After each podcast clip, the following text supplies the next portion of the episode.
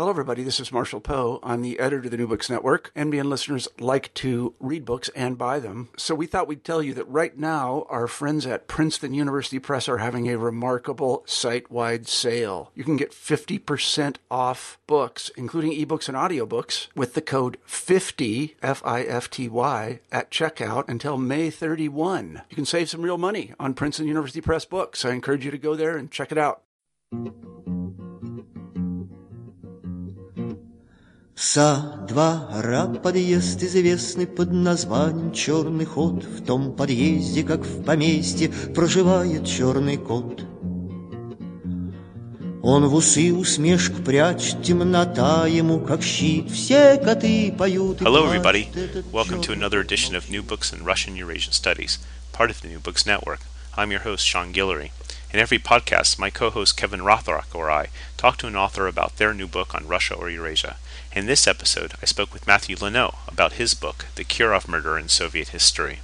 On 1 December 1934, Leonid Nikolaev, a disgruntled Bolshevik party member, shot Sergei Kirov in the back of the head as a Leningrad party boss approached his office in Smolny. The murder sent shockwaves throughout the Soviet leadership, with which Stalin as its helmsman used it to concoct a wider conspiracy that fingered oppositionists as the true plotters.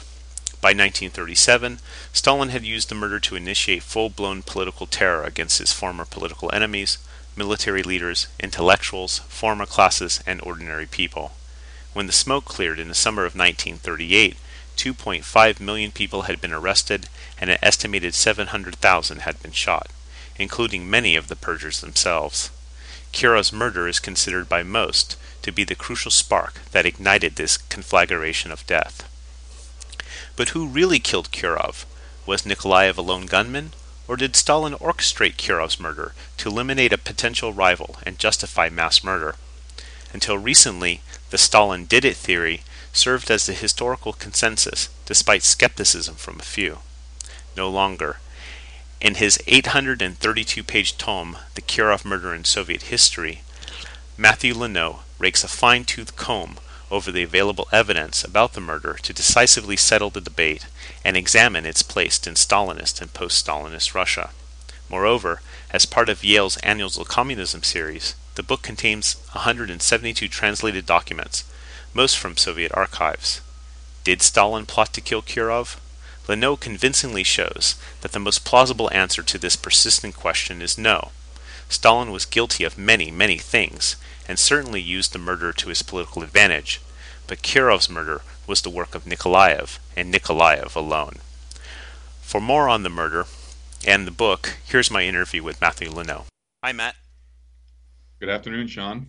Uh, welcome to New Books in Russian Eurasian Studies. Uh, thanks for thanks for joining me to talk about your book, The Kirov Murder and Soviet History. Sure, I'm happy to do it. All right. Well, just to start off, uh, why don't you tell a bit about yourself and uh, particularly how you came to write a, write this book for Yale's Annals of Communism series? Well, um, I'm a 1997 PhD from University of Chicago. Uh, I've worked. Um, I'm now at University of Rochester as an associate professor. Before that, I've been at uh, University of Arkansas Little Rock and Assumption College in Worcester, Massachusetts.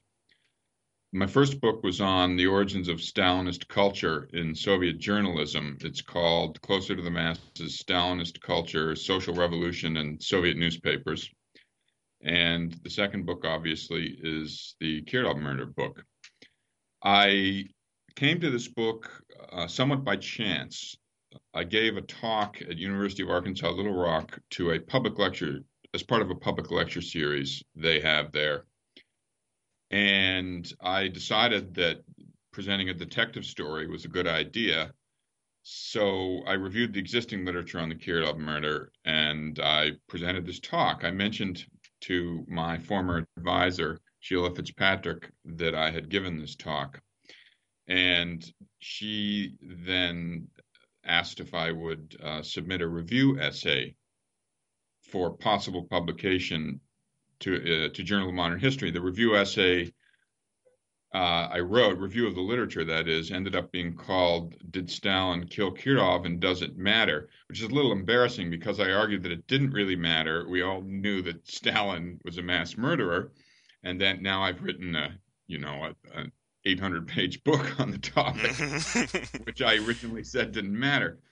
So, at any rate, I wrote this review essay, and then I was um, discussing with Jonathan Brent uh, at the at the time the the lead editor of the Annals of Communism series at Yale University Press, another project that I was thinking of, book project on Soviet culture related to my first book.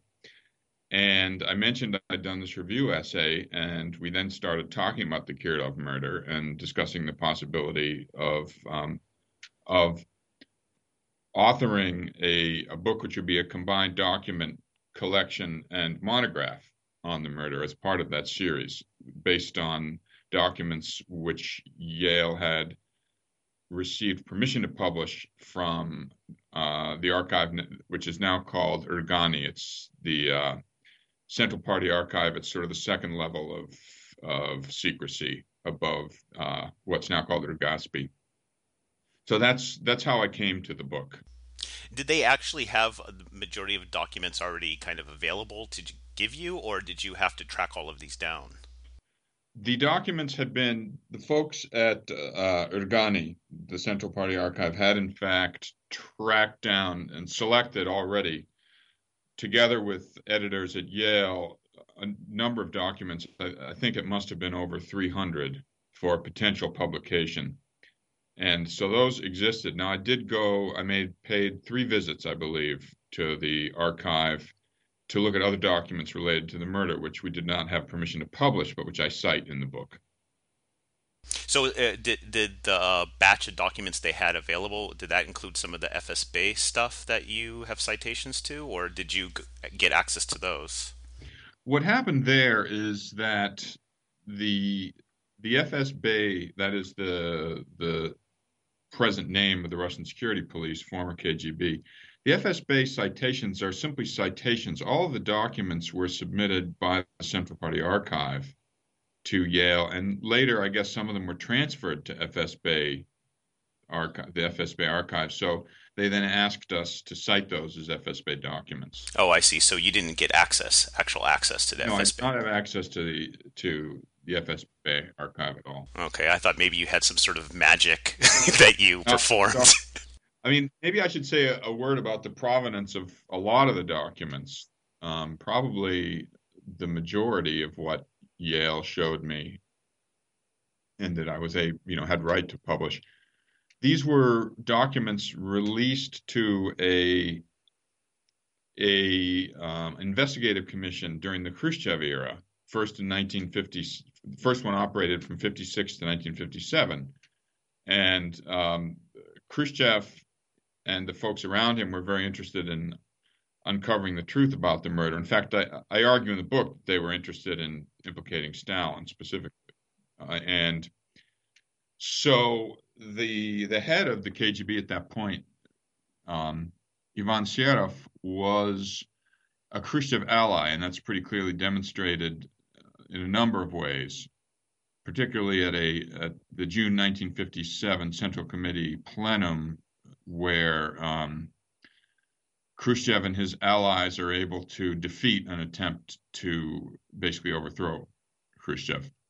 So, where Serov supports Khrushchev strongly. At any rate, Serov released uh, these documents to the Central Committee Investigative Commission. And that is how they ended up in the Central Committee archive. Hmm. So, so, so, that's roughly that's the provenance of many of the documents. Mm-hmm. Some, some, were released to later investigative commissions. Uh, there were roughly there were actually technically five. Probably three of them were pretty full blown investigations running through 1967. Yeah, we'll return to those later in the interview because it's an interesting story in and of itself. Okay. Um, but the documents, I mean, I'm interested in how the documents are, how they come into your possession and how they come to light is, a, is an interesting story in and of itself, too. Sure. Um, but let's just get started and, and talk about the, the murder and Sergei Kirov and, and the details of it eh, that you outline in this extensive uh, study. Um, first off, who was Sergei Kirov and, and why is it, uh, what is important to highlight about his early political career uh, before 1925? So he was um, he was born in Vyatka province in, um, in quite a, quite an out of the way uh, river town, and he was an orphan. He spent a lot of his childhood in an orphanage, although he had a grandmother who was unable to support him.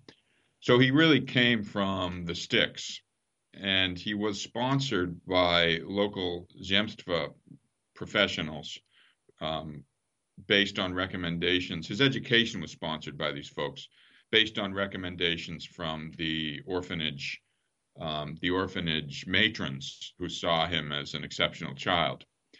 So he he ends up being sent um, out of his hometown of Urzhum to um, to Kazan eventually to get a higher level technical education and he is um, he becomes uh, he, he's trained as a as an engineer.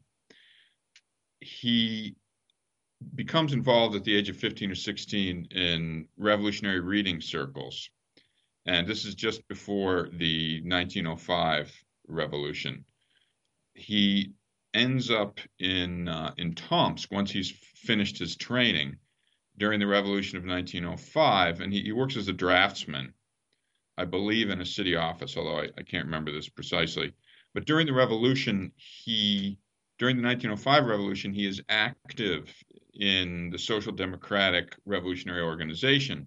Now, later Soviet accounts blew this up blew him up into a leader of the organization. And, and the scanty records that are left and some memoirs, the early memoirs right after his death, indicate that in fact he was more or less a rank and file agitator. But he does get in enough trouble to be arrested. And when he's released, he flees, he, he, he goes to Vladikavkaz in the Caucasus to stay out of the way of the police, and he begins working as a journalist. Uh, eventually he's brought back to Tomsk for trial in 1911 or 1912. I, I, won't get into that story. He is acquitted, and he becomes a well-known uh, journalist in Vladikavkaz. He is uh, Alla Kirilina, who's a, who's a, one of the great experts on his life, says, and I agree with her that he was of a he was of a sort of liberal slash uh, moderate socialist stripe, and he, although later Soviet accounts identify him as a Bolshevik from before the 1905 revolution, it's doubtful that he was. He, the Mensheviks and the Bolsheviks in Tomsk worked very closely together during the 1905 revolution. When uh, the February Revolution of 1917 occurs, he supports it immediately, as a lot of folks who thought of themselves as progressive minded uh, liberals or socialists did, probably the majority of that segment of the educated population. And he gets quickly drawn into the revolutionary leadership in the area. He continues to author articles in the press. He um, he ends up some point here he becomes a Bolshevik as the October Revolution approaches, and it appears to be based on his newspaper articles and some records of speeches that he gave at meetings that he he becomes convinced that the, the provisional government has fallen into the hands of reactionaries, as the Bolsheviks are claiming, and that it cannot cope with the crisis. So um, by the time of the October Revolution, he is he has become a member of the Bolshevik Party. He rises pretty quickly in the organization. During the Civil War, he's involved in getting provisions for the Caucasian military, I'm sorry, for, for Bolshevik military operations in the Caucasus in, in, an incredibly complicated civil war situation. He, he becomes known as a some sort of a, a, specialist in Caucasian nationalities. Not that he spoke any Caucasian languages, but he is becomes used to dealing with um, Cossacks, um, Ingush, as well as Chechens and other national groups in the area.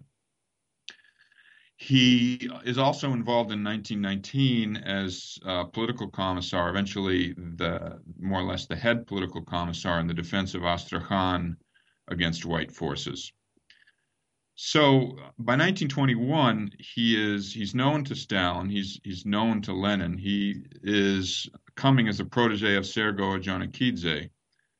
And he ends up by 1924 as secretary of the chief head secretary of the Azerbaijan Communist Organization. The important thing to realize about Kirov, I think, is that retrospectively, the party presented him as well. I'm sorry, retrospectively, not the party, but retrospectively, he was presented, particularly by Khrushchev supporters and by uh, Western commentators, as a moderate and indeed somebody who came to oppose um, extreme Stalinist repression. And the, the standard story says that at the 17th Party Congress in 1934, moderates in the party who were opposed to Stalin actually proposed to replace Stalin uh, as general secretary or first secretary with Kirov. And the important thing to realize is this this moderation, this supposed moderation, if you go back and look at the documents from the time, it simply disappears. He was a loyal Stalinist throughout his career. He was attached to Orjonikidze, certainly, and to Stalin's uh, clique, certainly by 1923, if not substantially earlier. And in Baku, he he presides over uh, well, Azerbaijan is still in the, the throes of civil war, roughly speaking, between um, the Baku urban population, who were um, there were about one third of them were Armenians, and, and one third of them were Jews, and then there were there were many ethnic Russians as well, and obviously Turkic Azerbaijanis. Between those folks in Baku and the Azerbaijan, the, the rural Turkic population, it's a very very brutal civil war and um, Kirov is heavily involved in directing that war, indeed, and, and also in driving a number of Turks, Turkic folks out of the party organization. Um, yes. Oh no, I just wanted to ask. I mean, you, you brought up that one of the the th- arguments that historians who um, claim that that Stalin had Kirov assassinated is that he was a critic and a potential opponent of Stalin. And um, but you chart something different, and in particular his role in the, the in Stalin's factional struggles against leftists and then the rightists in right. the uh, late 1920s. Uh, so what role did Kirov play uh, as one of Stalin's kind of foot soldiers? Well, first of all, he's brought in to uh, he's brought into Leningrad in late the, the last days of 1925, 1926, as part of the the Stalinist uh, takeover of the Leningrad organization from uh, the, the left Zinoviev um, group, and Grigory Zinoviev was, of course, head of the Leningrad organization at the time. And this is the last time where party opposition group is able to really publish in major party newspapers and it is Kirov is brought in in effect to lead this fight, and it's a brutal fight. There, it involves violence. There, there are fist fights, um, and there are you know meetings are packed by both sides. Um, agitators on both sides are beaten up, and but eventually the Stalinists, after about three weeks of struggle, emerge victorious, and Kirov is instrumental in that. Indeed, one of the suspicions that the folks around Stalin have immediately after Kirov's assassination is, of course, that former Zinovievites who are still throughout the Leningrad organization killed Kirov. So um, there is during the the period of the right opposition, 1928, 1929, the right opposition, as you know, were were folks who were opposed to the shift in policy, economic policy against the peasants that was occurring, in which Stalin eventually endorsed. And eventually they were opposed to forced collectivization of the peasantry once that gets going. And generally speaking, they supported the the less centralized, um, more market-oriented econ- economics of the new economic policy of the 1920s, as opposed to what becomes a Stalinist drive for greater central control, planning, and forced collectivization of the peasantry. Now, isolated, particularly uh, Amy Knight in her book Who Killed Kirov, takes isolated bits and pieces of Kirov's notes taken at party meetings and um, particular quotations that he made, uh, quotes he made in largely early 1928, which taken out of context seem to demonstrate quote unquote moderation. But if you track all of these comments, including the notes at party congresses and and conferences, it turns out that Kirov was following Stalin's line incredibly closely. And it needs to be understood that Stalin's line was not always the hardest line. And particularly rhetorically, Stalin often sounded like a relative moderate.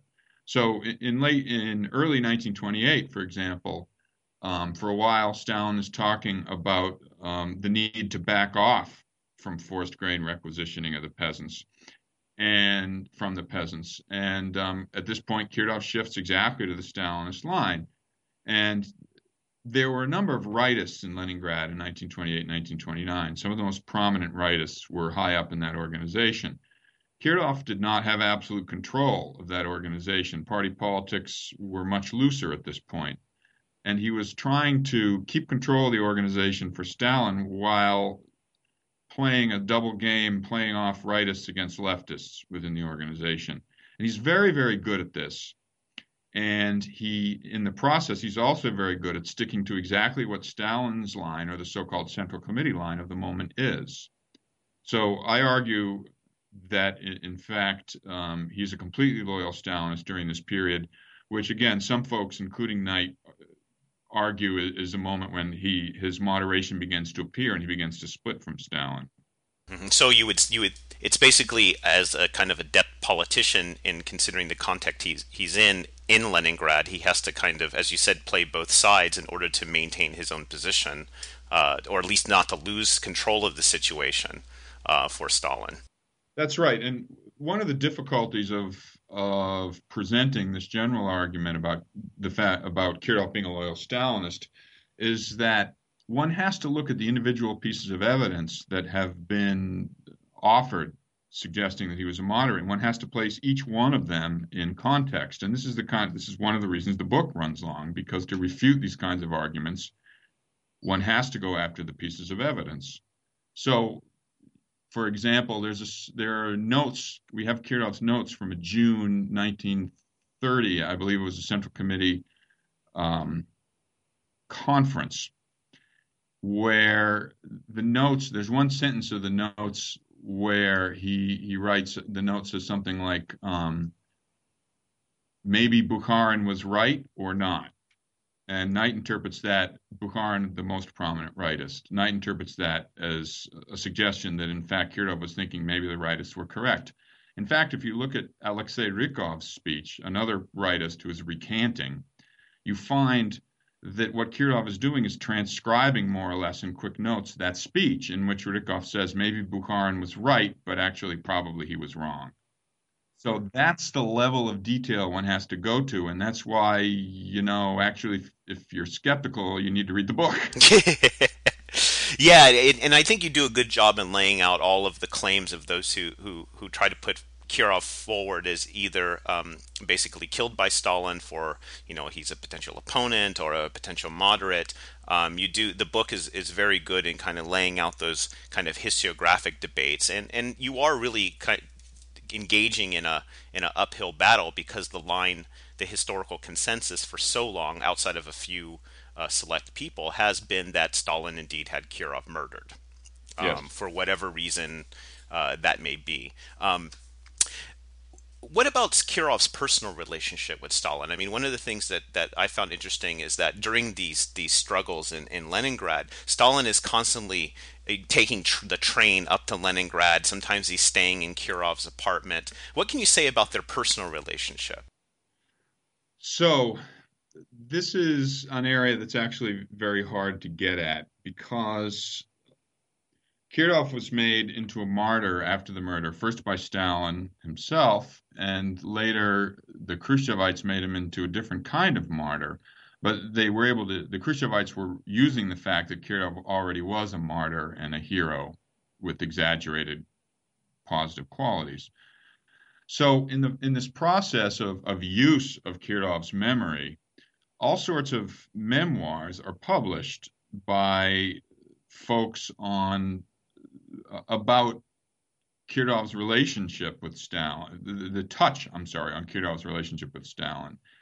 And during the Stalin era, of course, these memoirs talk about how close he was to Stalin and how they were such great personal friends.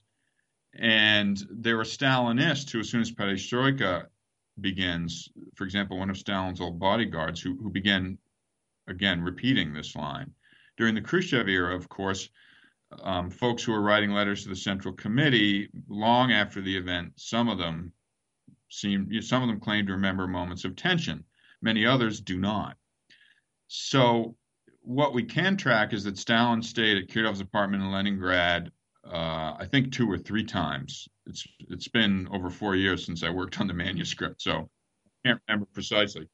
But he, he does stay in Kirov's apartment two or three times.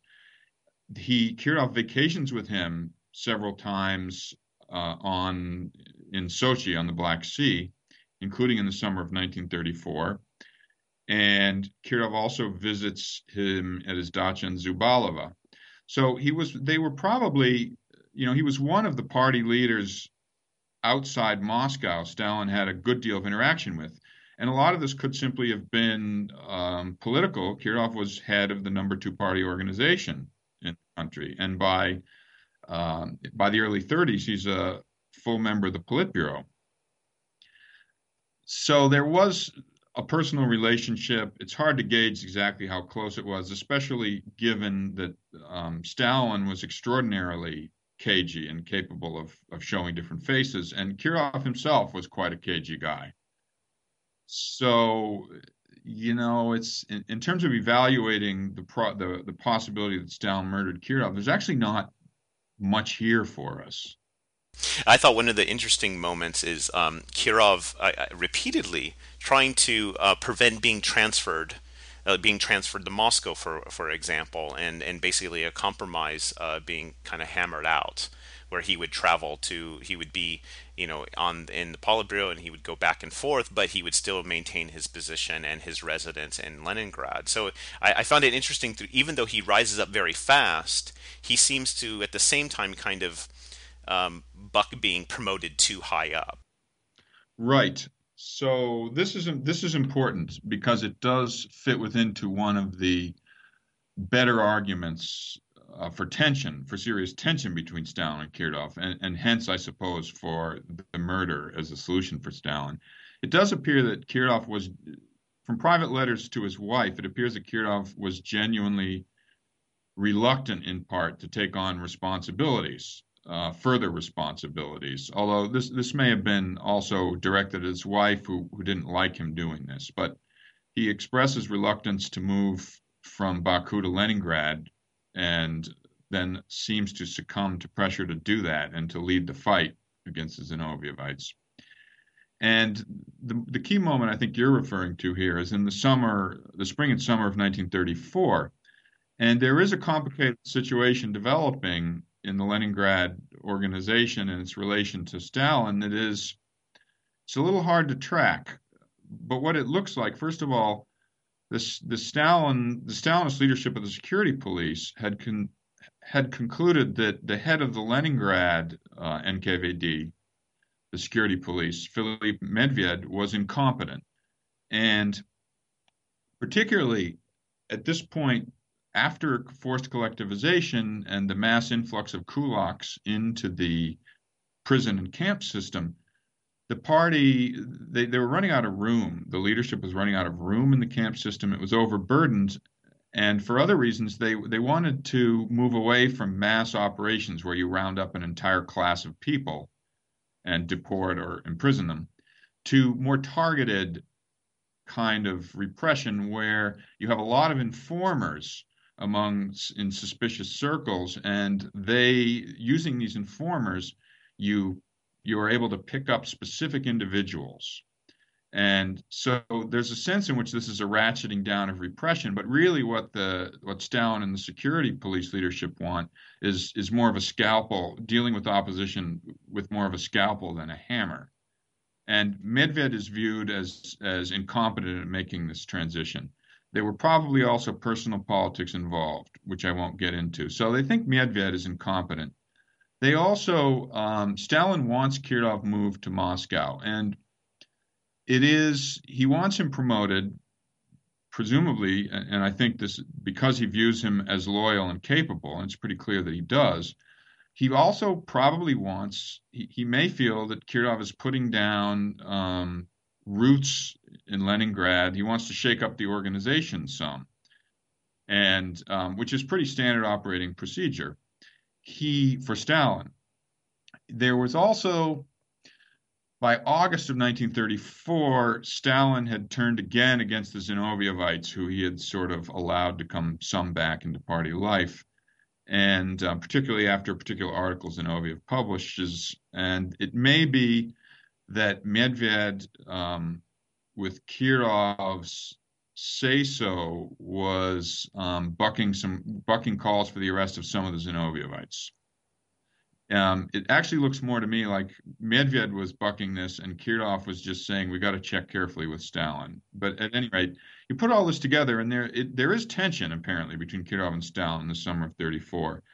But I mean, there's two points about this. First, Oleg Khlevniuk has argued exactly about this kind of tension, and in the Kirov case, that this kind of tension about transfers was absolutely standard operating procedure well into the 1930s. Uh, Ordzhonikidze has a big go round with Stalin about a transfer.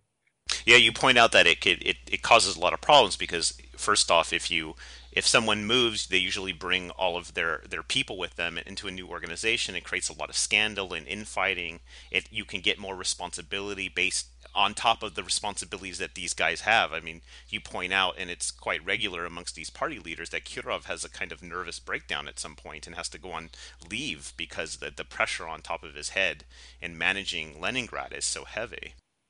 Right, and it's uh, this um, Kirilina, who knows this stuff well, does talk about uh, what looks like um, not quite a nervous breakdown, but a situation where he has to take a, a long vacation in the winter of 33 34. And this is actually before the real tension about his move developed. So I don't attribute it to the tension about the move specifically, but about the difficulties of running the organization. Well, let's kind of jump ahead to the murder itself. So Kirov is murdered um, on December 1, 1934. And um, describe the scene of the crime uh, through the, the documents that you have of, of, witness interrogations, and, and in particular, what light do they shed on uh, what you call the myths, inconsistencies, and loose ends of the murder? So first, let's talk about what a the way I, just I, I described the scene of the crime in the book based on documents of the original um, investigation in the in the days after days and weeks after the murder. The murder was on December 1st, 1934. So how did I get these documents? Well, they were released again from the KGB to the Central Committee Investigative Commissions in the late 50s. Now, one might suppose that these documents are um, unreliable, that the KGB was releasing selected documents, even forging, one might imagine. But I have a specific reason, which we'll get to, sort of the punchline of the book, for believing strongly that they're genuine. Actually, more than one reason. Anyway, what these documents show is that um, the assassin, Leonid Nikolaev, was a um, Communist Party member of genuine lower class extraction who had had difficulties in every party organization he'd worked in, and he'd been ostracized. And among his, he, he writes, he becomes a, a graphomaniac really in by the early 1930s, but particularly in the years from the winter of 30, the months after the winter of 33, 34. He, um, so we have a lot of his diaries, and uh, he is fired from the Institute of Party History where he was working, and, and he goes through about 13 jobs between, um, I think, 1924 and the murder.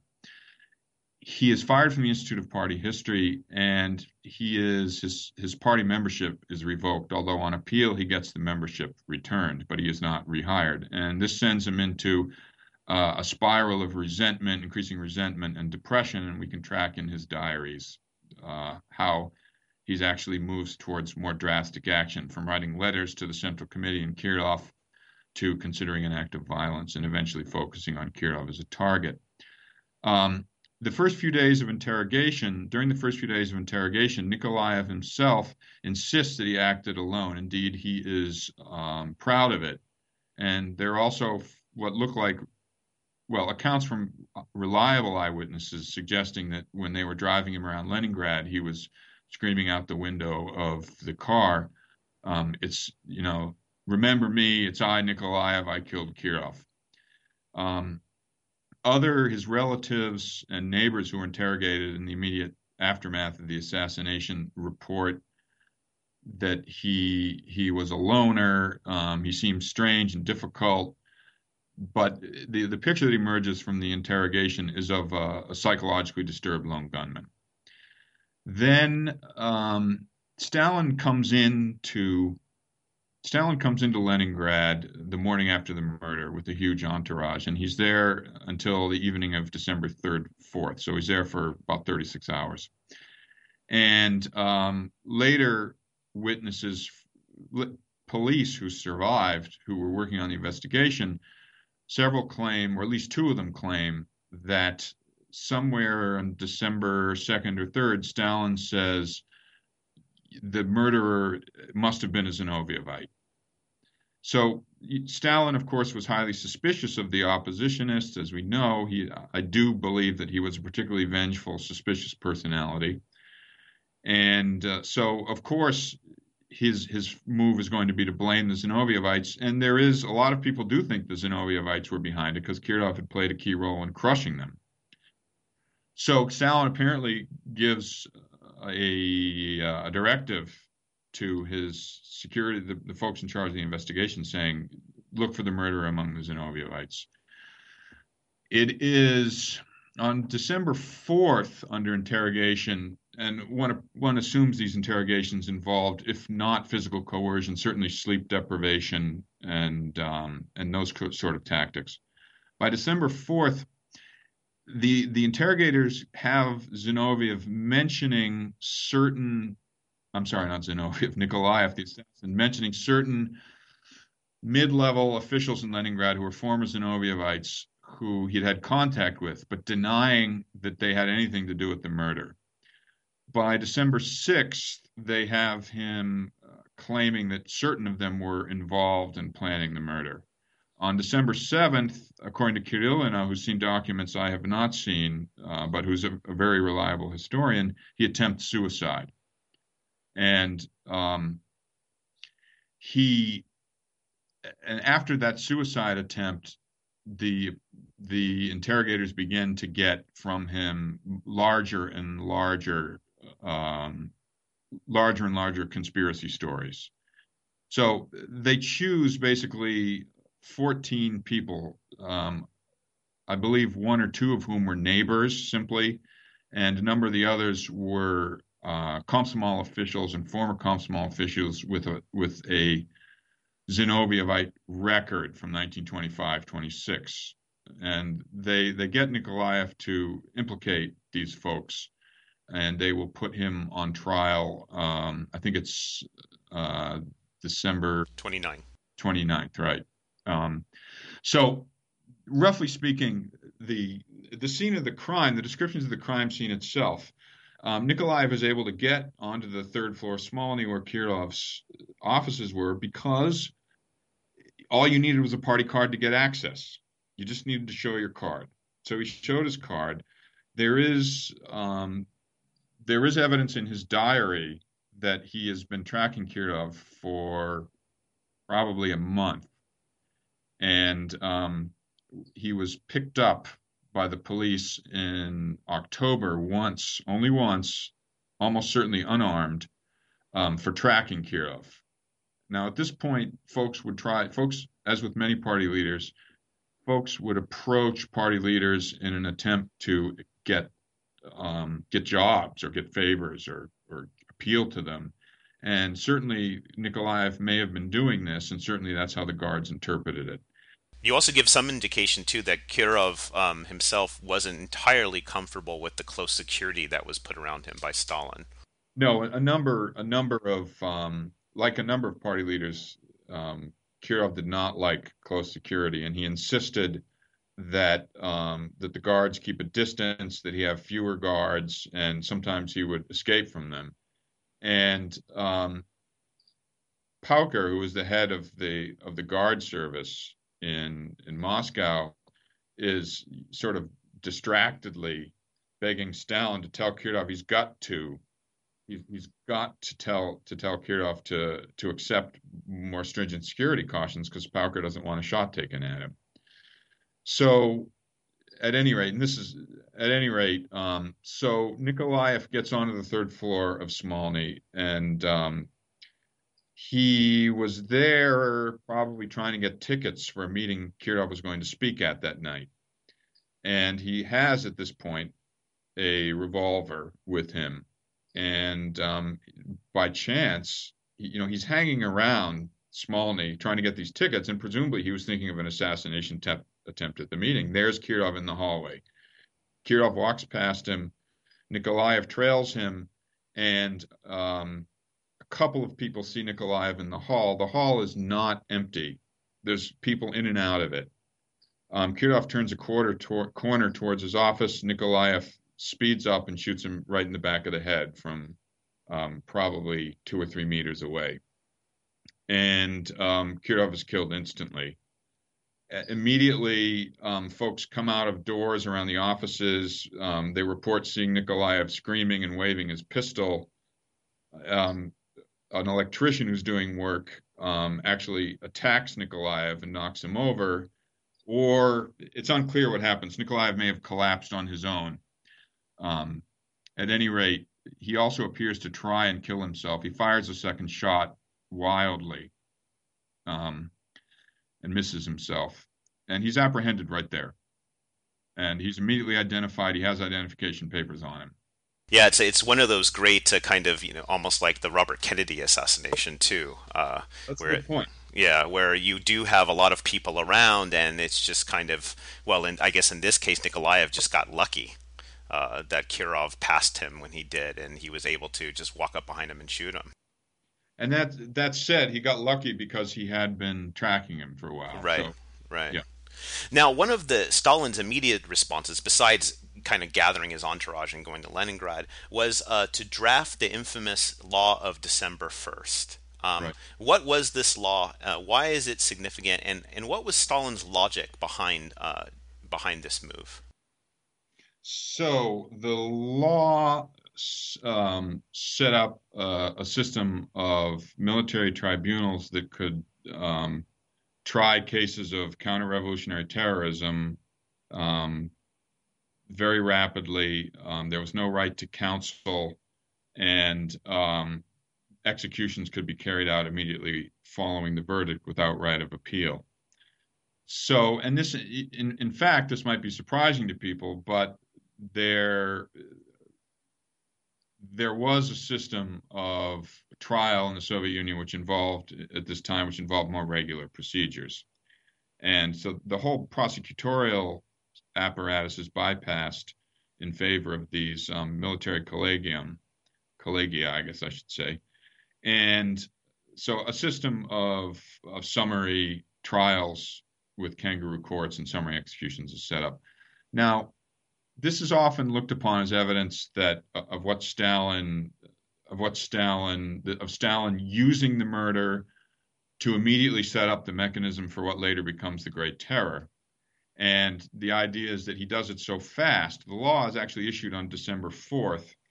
Some folks claim it was drafted on the evening of December 1st and completed then, although that's not quite clear. Anyway, the notion is that Stalin drafted this so fast that the whole thing had to be premeditated. In fact, uh, I demonstrate in the book that plans for these kinds of tribunals had been filed since 1927, following the assassination of, uh, I believe, the Soviet ambassador in Poland.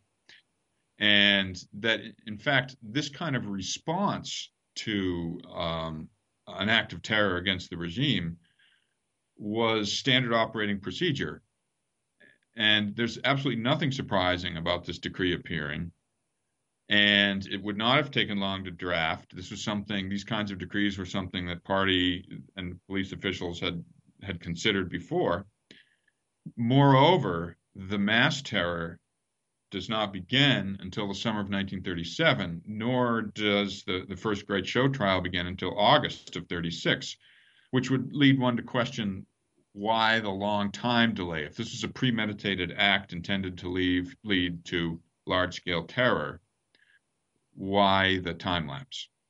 Yeah, I always thought of this. This is I always find this law incredibly interesting, um, just because in to kind of think of it, you have to put yourself in, in Stalin's shoes in a way, and thinking a top leader has been shot in the right. back of the head. You don't. You already are in a situation where you believe your control over the country is quite tenuous considering right. collectivization and and the the way of um, industrialization is just grinding the population to the, the working population to the ground. And when this happens, you kind of, as Bolsheviks tended to do, even during during the Civil War, they lash out. I mean, right after say the attempt on on Lenin it is the same the same thing. They, this kind of lashing out of against real and perceived enemies. Um, and I always found this an interesting response to think about, especially since the law itself sets up me- legal mechanisms for what happens a few years down the road that one may not even intend or even conceive of at the time. Yeah, I would agree with that. And the other thing we have to remember is just what a terrifying shock this was for the party leadership. And there is so Kirov is the first Politburo member since Lenin in 1918, I believe, to take a bullet, and he's the only one who's ever assassinated. And so this is utterly shocking to the leadership. And there is strong evidence that Stalin's security is strengthened a lot following this murder. And the so called Kremlin cases of early 1935 appear to be aimed at, you know, from the view point of view of Stalin, at cleaning out the Moscow security, his guard of people he views as possible enemies. So I would argue that there's good evidence that the murder genuinely terrified the party leadership, including Stalin. Yeah, I find that uh, quite convincing, at least to, un- to understand the generation of this law, the rapidity. I mean, you point out also that the, the wording is even a bit vague in the draft um, before it's kind of you know uh, retroactively kind of passed and then published a few days later. Um, so it, it's it's always since this I, I, see this law as incredibly important just for the the legal mechanism for allowing for you know, mass execution um, without any eh, trial or anything. Yes, although there had been tribunals like this set up during collectivization as well. So again, it's not without precedent. But yes, it is important, obviously, for the terror. Yeah, and another interesting thing along this line is you, you point out at one point um, it, the use of extraordinary measures like the law on December 1st and other use of tribunals and, and operations in, in previous years didn't necessarily contradict a strengthening of legality.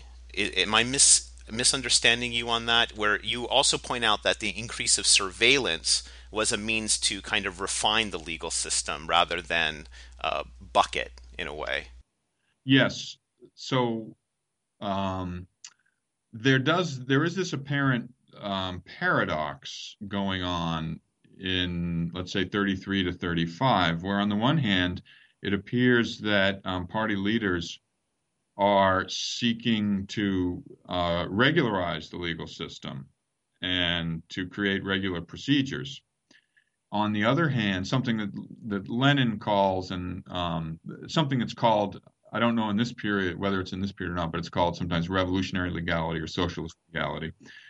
And on the other hand, well, first of all, I think that goes together with what I said earlier about surveillance and what you said. In other words, party leadership is looking for tighter control of of um, mo- well, let's say finer grained monitoring of opposition and tighter control of the legal system. But there is absolutely no contradiction with party practice in times of crisis, because in times of crisis, you resort to extraordinary measures. So you just have you just have the, the drive for revolutionary legality, which is for er, you know everyday functioning, and then you have the right to extraordinary measures, which is always reserved to the ship. Now, how did Kirov's murder set the stage for, and and how was it used during the Great Terror? So, in the wake of the murder, um, there are repressions. For well, the response to the regime is pretty standard. Immediately, they declare in the couple of days following the murder that um, it was the work of an enemy of the working class, and they execute more than a hundred, I believe, um, so-called prisoners who were charged with being white emigres, you know, white guardists, this kind of thing. They go after the Zinovievites in Leningrad. They purge um, many of them from the party apparatus in Leningrad, or I should say former Zinovievites or suspected Zinovievites. Um, about, aside from the 14 folks executed, uh, the 13 executed together with Nikolaev, um, another hundred or so in Moscow and Leningrad, including Zinoviev and his ally Lev Kamenev, are put on trial and given prison terms of various lengths. Um, there's several thousand people, I believe, in the following months uh, exiled from Leningrad what happens in the broadest sense is, uh, but but I should note that these repressions are nothing like the scale of of what develops in 1937. So what appears there appears to be a gradual process of, of, of the spreading of repression. First, in throughout much of 1935, it's targeted against uh, leftists, former Trotskyites, and former Zinovievites.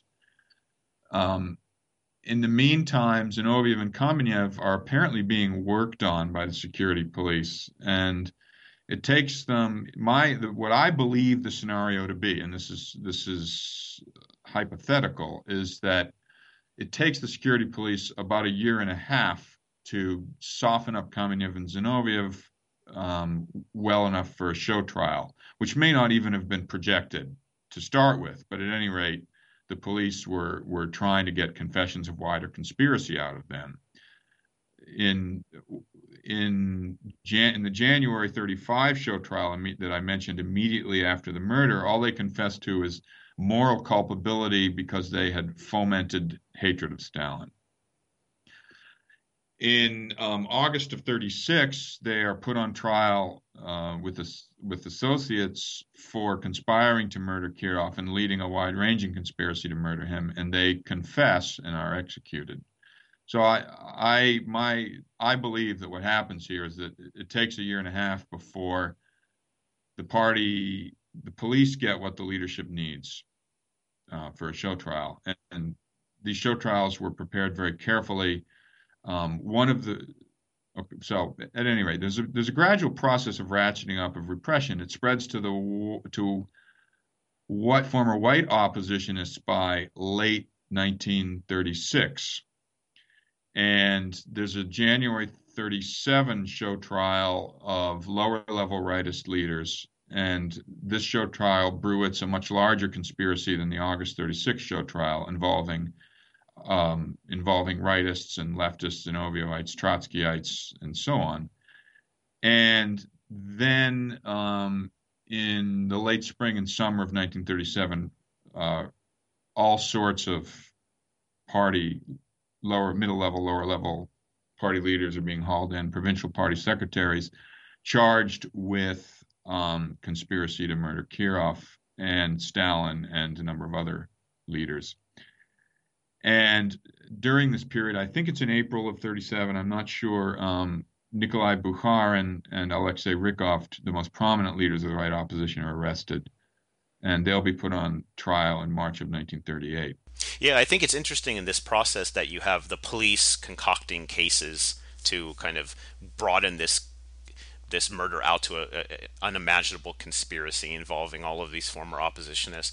But uh, you, you note at the same time the the the murder kind of triggers, or at least the pinning it, it on Zinoviev in, in 35, 34, 35, it sends off a kind of wave of denunciation throughout lower party organizations. That's right. And and I would imagine that that would also feed in some way into a kind of more paranoid situation where the the maybe I don't know if I could say an unintended consequence, but a consequence nonetheless that perhaps this explosion of denunciation feeds into even the the effort to concoct a wider conspiracy.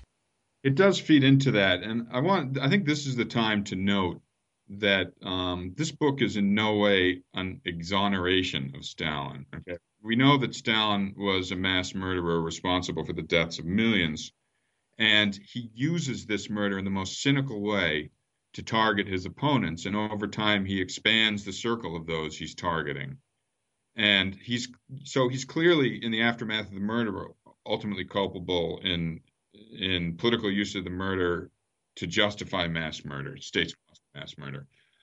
Um, and but I agree completely that there was a from below component. Once the murder happens and Stalin begins using it, um, frightened people in lower level party organizations begin denouncing one another, and that contributes to the spread of the terror. Mm-hmm. Yeah, I think it's important to know in, in any time you talk about the terror that there are many processes going on that have their own vectors that may be connected in, in certain ways, but they have their own vector. So you have Stalin kind of, you know, as you say, cynically plotting the elimination of his his former opposition. Uh, you have the mass operations going on against recidivists and former class enemies, etc., in, in a kind of, you know, widespread uh, arrest and, and uh, exile and execution. And then you have this kind of from below denunciation um, component that's going on. It's a real mess, but I think it's important for people to understand and thinking about what happens in these this you know 37, 38. Absolutely, and I want to add to that when I when I think about the state and Stalin sponsored part of the terror, and it is ultimately it's directed from above, although there was, there was a substantial component of from below hysteria and denunciation. I, th- I think, and I'm just reiterating what you said that I think about the broadest categorization. I think about two two categories. One is the um, Stalin's taking out of former political opponents, people he views as potential political opponents, much of the higher level party leadership, and that is what he, he uses the Kirov murder directly uh, as a tool to do that. And then there are the mass operations, which began in June of 19 of 1937, which you referenced, um, which are against quote unquote suspect national minority groups, former kulaks, even city vagrants. Um, and my interpretation of the mass operations is that it's a return to the hammer. Stalin Stalin is in a pre-war situation. Um, he is paranoid, and he's seeing, in his own mind anyway, he's seeing increasing evidence of um, threats to the regime. And I won't get into that dynamic and so eventually he decides that the scalpel isn't working. And he throws up his hands and just starts to crush everybody he can imagine would be an opponent or, or a traitor in time of war with a hammer.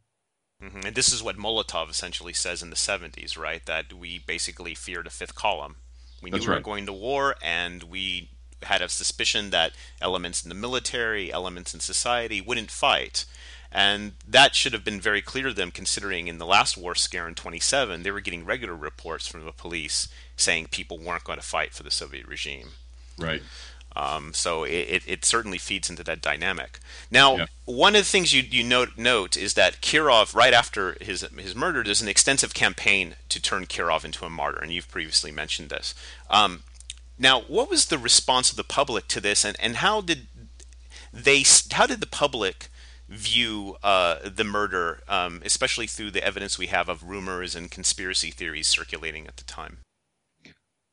Right. So what we so the kind of documents are available are on this are mostly um, intelligence reports on popular mood and specific criminal prosecution records. And the intelligence reports come from the secret police. They also come from the network of party agitators channeled through the party information department. And also, uh, they can be, these things can be charted through um, letters to authorities, particularly anonymous letters. Now, I should reference the work that both Les, Lesley Rimmel and Sarah Davies have done with these documents and trying to look at popular mood. And I relied a lot on their work. So, so the the bottom line is we don't know the frequency of the negative of, of the different responses to the murder. So we don't know what percentage of the population was responding how. The official response, as in you know the the official popular response as presented in the newspapers, of course, was supposed to be universal grief, um, determination to fight on against the class enemy and win, and so on. And but but as it turns out, of course, if you look quote unquote below um, the official presentation, there's a lot of there's a lot of indifference. There's a lot of hostility towards the party, and um, people are the, the, kind of reactions recorded. For example, it's fairly common for for people to just be saying, "Who cares?" Right? I'm not. The population of Leningrad was, you know, they they weren't starving, but they they were being fed at a level sometimes approaching, they were approaching malnutrition and um, and then there are there are records which is completely unsurprising to me. There are records, for example, of workers would be playing dominoes in the back during the official morning meeting at the factory. Morning is an M O U R I N G. And then there are responses that are outright hostility. Um, there's a there's a woman recorded, for example, as saying, um, you know, he got he was he was fat, and that's one less that's one less guy eating the rations. And there are there are other hostile responses, some of which I'm not. You know, there's a report that peasant women were made up the song that um, something like "They killed Kirov, we'll kill Stalin." I'm a little.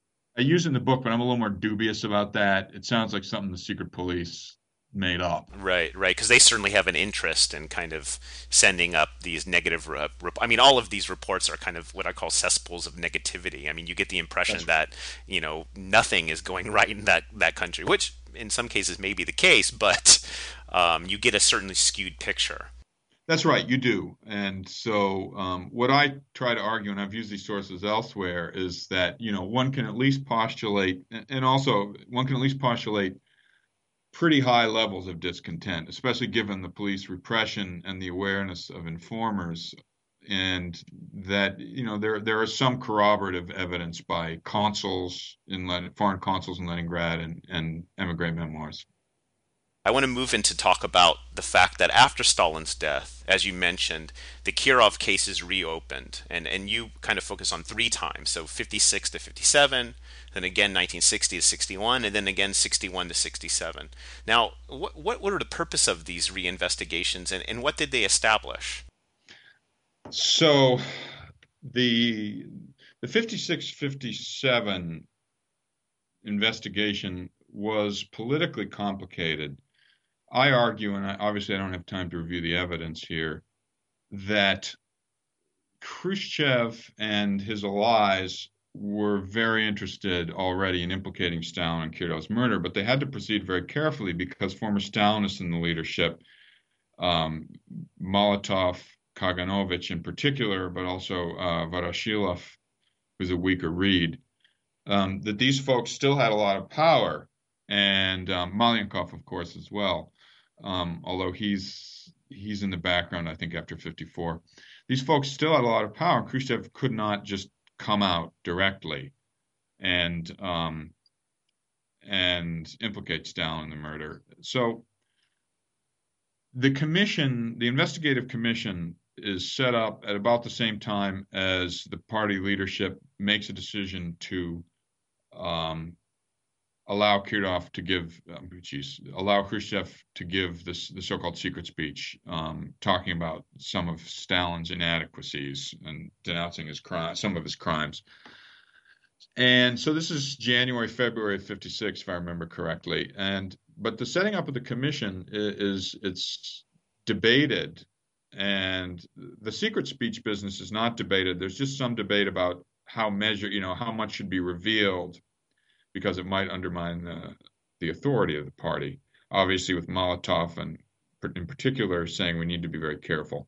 But there is substantial debate on the investigative commission. And then, probably as a compromise or a SOP, Molotov is actually put in charge of the commission. And at the same time, less prominent names, younger guys who are clearly uh, Khrushchev allies, are put on the commission as well. So there's going to be it's going to be a site of contestation, and um, I argue that the documentation was being fed to the commission by Ivan Serov, who was Khrushchev's head of the secret police, and who I argue, I, I think convincingly, was was on Khrushchev's side. Um, I think Khrushchev and Serov were looking for something to implicate Stalin because that would be if you could implicate Stalin in the death of a martyr, you could, um, you know, obviously this would undermine the positions of Khrushchev's political opponents. And um, the commission eventually finds no evidence of a conspiracy. And it's clear we, we have evidence that Khrushchev comes back to them a couple of times saying, but isn't this suspicious or isn't that suspicious? So, and then in June of 1957, at which point the, the, the commission is concluding its work with a verdict that Stalin wasn't involved, there is this attempt to overthrow Khrushchev, uh, which starts in the Politburo, and then Khrushchev is able to call a Central Committee plenum, bring in a bunch of Central Committee members from the provinces, and um, basically kick Molotov and Kaganovich and their allies out of the leadership. If you, we have the stenographic report of of both the Politburo um, deliberations and the Central Committee plenum that occurs in this during this period, and um, everything is laid at Stalin's feet. The terror is discussed frankly. The number of victims within the party and even outside the party is discussed frankly. Molotov and Kaganovich are taxed with all of these crimes, and yet they have nothing if if if they had something at that point indicating Stalin had murdered Kirov, they would have used it. They're using everything else, and all they get is a hint from one guy who says Kirov's ghost hangs on Molotov, and and Khrushchev, I think, at some point says Kirov's death is still suspicious, but they don't have anything. Um, 61, the investigation is renewed in late 1960, and Khrushchev is moving on to a, a different period where he's he's really now trying to establish himself as the avatar of a new humanitarian socialism. And part of this is international. Um, he is the Sino-Soviet split is underway, and Mao is accusing Khrushchev of not being a real revolutionary, and the Soviets are coming back and accusing Mao well, they will accuse Mao of having a cult of personality. For quite a while, they use Enver Hoxha of Albania as sort of the uh, the proxy for Mao, talking about his cult of personality. So there's an international context to this. Um, Khrushchev. So the investigation is renewed. There's another reason it's renewed, I believe. Also, the party had an acute problem with um, with legitimacy. The terror threatened the legitimacy of the party um, because it was such a crime, and because the party indeed attacked itself. So, what to do with this? Well, one way to fix this, um, to create a wor- usable history for the party, is to put um, is to blame everything on Stalin and claim that there was a cohort of loyal Leninists who opposed Stalin and um, and fought for for true communism. And this is a history that they're secretly within the Central Committee, Khrushchev is trying to construct, or he has people, his people trying to construct it.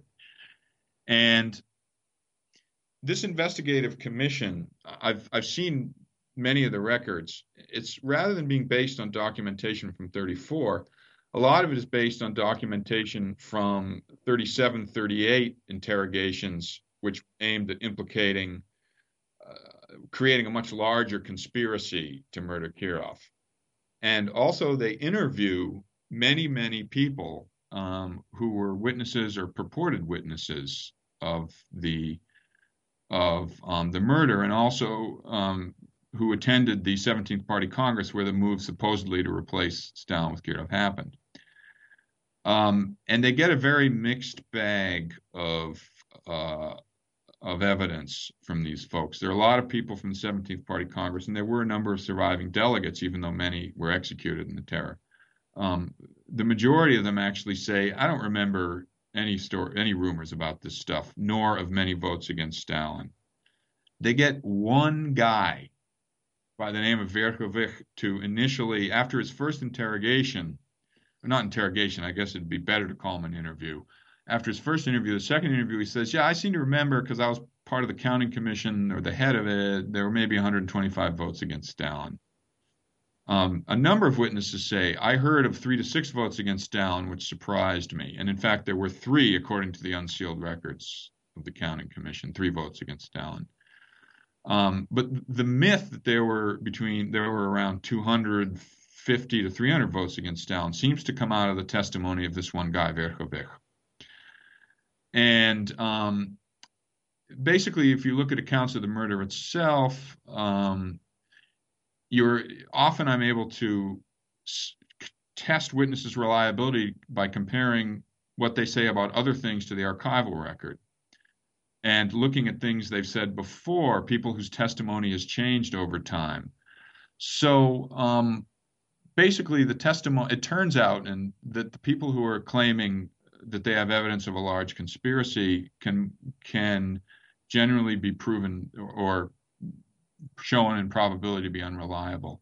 And and the the narrators who there's good evidence are um, are more reliable are generally report are, are not reporting evidence. But um, and of course the 37, 38 um, evidence, which was extracted under severe torture and often took months, um, is completely bogus. But it's used to suggest for example, that Nikolaev uh, was not detained once unarmed, but was detained three, four, seven times armed, and each time released by the security police. Mm-hmm. To suggest that it was all a plot from Stalin. Right. And um, a a report is then produced, which remains top secret and is never released. Um, that and which I was able to see, uh, albeit for three hours, but I managed to read through it. um, a report is produced saying that Stalin killed Kirov. And without, um, I don't have time here, but the report, it's remarkable how bogus the report is and, and how, how the evidence is manufactured, self contradictory, unreliable. And so it appears then the, the, lady who headed this investigative commission, Olga Shatunovskaya, felt later, and, and in Perestroika said openly often, that Stalinists within the leadership had blocked the release of this report.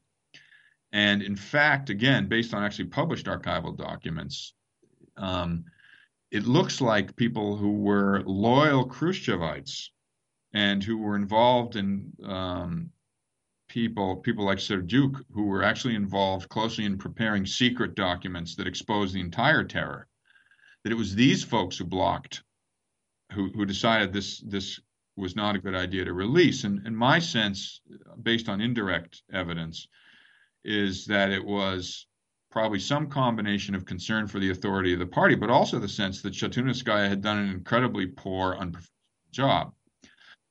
And, and the third commission in 67 is not worth today talking about. Um, some people would find it suspect because it's after Khrushchev's overthrow. It confirms the basically the findings of the 56 57 commission. Ah, I see. Conspiracy. Well, this sh- this is probably a kind of question that doesn't need to be asked, but I'm going to ask it anyways. So, was Stalin behind Kirov's murder? Um, I think that as I think that the answer is no, and I, you know, I feel 99% sure of that. You can't, obviously, we'll never be able to prove he wasn't, but and and um, yeah, so that's my that's that's my conclusion, and, and if I could, I don't know how much further you want to go here, but I do. This may be time to mention uh, the evidence that I think ices the case. So if we look at the 5657 document release from the KGB, um, it indicates a lone gunman. And people, folks might argue, and I indeed um, considered this possibility strongly for quite a while myself, that the document release was selective. It was designed to cover for Stalin. Um, and documents were eliminated beforehand, this kind of thing. Now, I considered, as I thought more about it and understood the political context, I considered this unlikely because Sverdlov was in charge of the FSB, and I came to consider, I came to see that he was a close Khrushchev ally, and that Khrushchev really wanted to implicate Stalin. However, there's even more important evidence, um, which has been ignored, even though folks knew about it by uh, by historians previously. In 1938, the head of the Far Eastern NKVD, Genrikh Lyushkov, defects to Japan. He crosses the Manchurian border because he realized, you know, he has been recalled to Moscow and he realizes that this means his, his head's on the block. It turns out that Lyushkov was, and we see this in the archival records, probably the second in command of the December 1934 investigation of the Kirov murder immediately afterwards. The Japanese keep Lyushkov basically under house arrest. Japanese um, military intelligence uses him as a source on the Soviet Union until 45 when they execute him.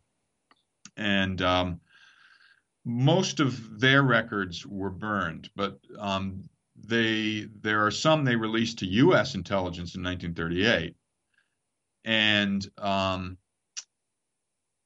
this and the memoirs, the, the memories of Japanese officers who handled Lyushkov indicate that he was an incredibly reliable witness. Um, he recalled the he, he, describes a meeting with Stalin, for example, on July uh, I can't remember the exact date, June or June or July of 1937 when he's being transferred to the Far East, and Stalin gives him top secret instructions to he's going to have to clean out the NKVD there.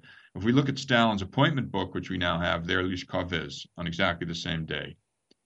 And there's a lot of other evidence. He correctly provides the Japanese with information on the number of people in different concentration camps in the Far East. Now, Lyushkov publishes in a Japanese journal, Kaizo, sort of an Atlantic Monthly kind of journal, in 1939, an account of the Kirov investigation and his account of the investigation. And remember, he interrogated um, Nikolaev's wife and many of the Zinovievites who were arrested. He was probably number two in command. Tails dovetails exactly with the 56 57 document release. And Lyushkov was strongly anti Stalin at this. And he is concerned with arguing that the, the show trials and so on were all kangaroo courts and false. So we've got a guy writing in, in a sort of politically neutral setting, sort of. Um, and um, just five years after, actually four years after the event, and he's confirming the much later document release. And as far as I am concerned, this ices the case that's down. Yeah, and he, if he wanted to, if all the information he revealed, he could have easily revealed this. Um, yeah. and for whatever reason, he didn't, and perhaps because it's not the case and he does and he doesn't he's not covering for himself he confesses to involvement in mass murder so that would there would not have it doesn't look like there would be an obstacle for him also saying i participated in arranging kirov's murder or in covering it up as stalin crime well, one last substantive question because I think this is incredibly important, and it's something you end your um, introduction with, and and that is, what are the historical lessons of the Kirov murder? Why should we care? So Right. I went out on a real limb, I think, at the end of the of the introduction, but I do I actually believe that sometimes there are things we can learn about history. They're not simple. Um, you know, the Munich analogy for Saddam Hussein is stupid, oversimplified sort of move of that sort. But I think there is a lesson. The Kirov murder was understood by Stalin and arguably most of the party and even much of the Soviet population as an act of terrorism against the regime. Indeed, terrorism is what um, what the uh, what the conspirators, or I'm sorry, supposed conspirators, are charged with. And in form, I'm not talking about numbers or practices, uh, well, or scale of practices, but in form, many of the measures that have been taken in our own so-called war of terror by the government of the United States and other governments are um, are similar. Um, the setting up of extraordinary military tribunals to try terrorists um, with a, a, modified, you know, the, right of access to counsel is um, is relatively weak on these tribunals. It's, it's not non-existent. Um, and you know the torture techniques that are being used. Now, folks have argued, you know, enhanced interrogation. They've argued that you know the U.S. military and the and other militaries um, have not been using torture. They've been using things like sleep deprivation and stress positions, forcing people to stay in a single position for um, for hours or days, and hot cold rooms you expose people to extremes of heat and cold, and so on. They've been arguing this isn't torture. Torture requires beating somebody to a bloody pulp till they're almost dead. And in fact, all the techniques that we're using, um, our government is using, albeit on a much, much smaller scale, much, much smaller scale, are were standard in the Stalinist torture arsenal. And these in other, what I argue is I'm not arguing that the war on terror is is uh, is even unnecessary. I think it, maybe we should be calling it something else, a war on Al Qaeda. But I do argue that this is these precedents are incredibly dangerous, and they're fundamental parts of authoritarianism. And um, conducting this kind of a war on terror as it does really undermines the foundations of democracy. And I have to say, since I said it in the book, since I said use specific names in the book, I'm going to say this. I actually um, specifically um, described measures taken by the Bush administration, and I said that the you know it appeared Obama when I finished the manuscript, Obama had just been inaugurated. I said that you know Obama's administration was taking steps to end some of these practices. Well, um, they haven't, and I'm feel quite embarrassed about that. Well, I could imagine the hope. We all had hope. right. That's that. That's the that was the watchword of the day.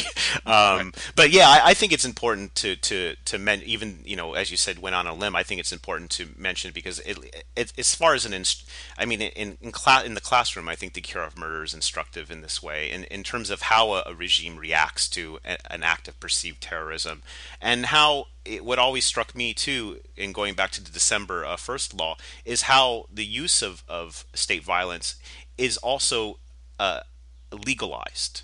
Yes.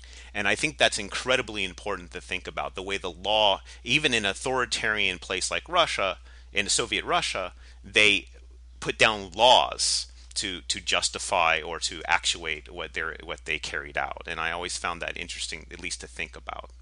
Yes. So, well, finally, uh, what are you working on now?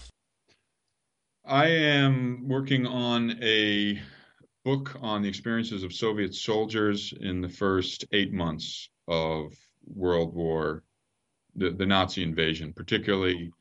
Uh, so basically, from the frontier catastrophe through the Battle of Moscow, and I'm interested in ground level experiences, experiences of combat, um, experiences of uh, life um, close to the front. Um, I've been reading soldiers' letters, um, memoirs, and um, I'm also interested in the front as a transitional society, the retreating front as a transitional society. You know, constant interaction between civilian refugees and other civilians and the Red Army as they retreat.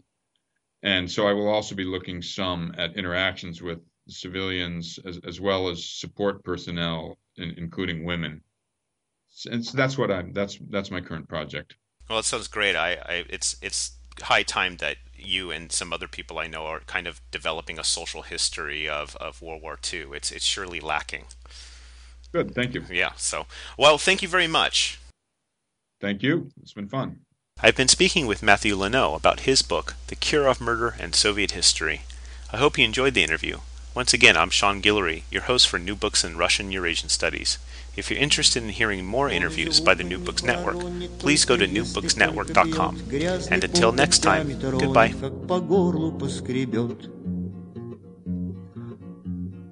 От того-то знать не весел дом, в котором мы живем, Надо б лампочку повесить.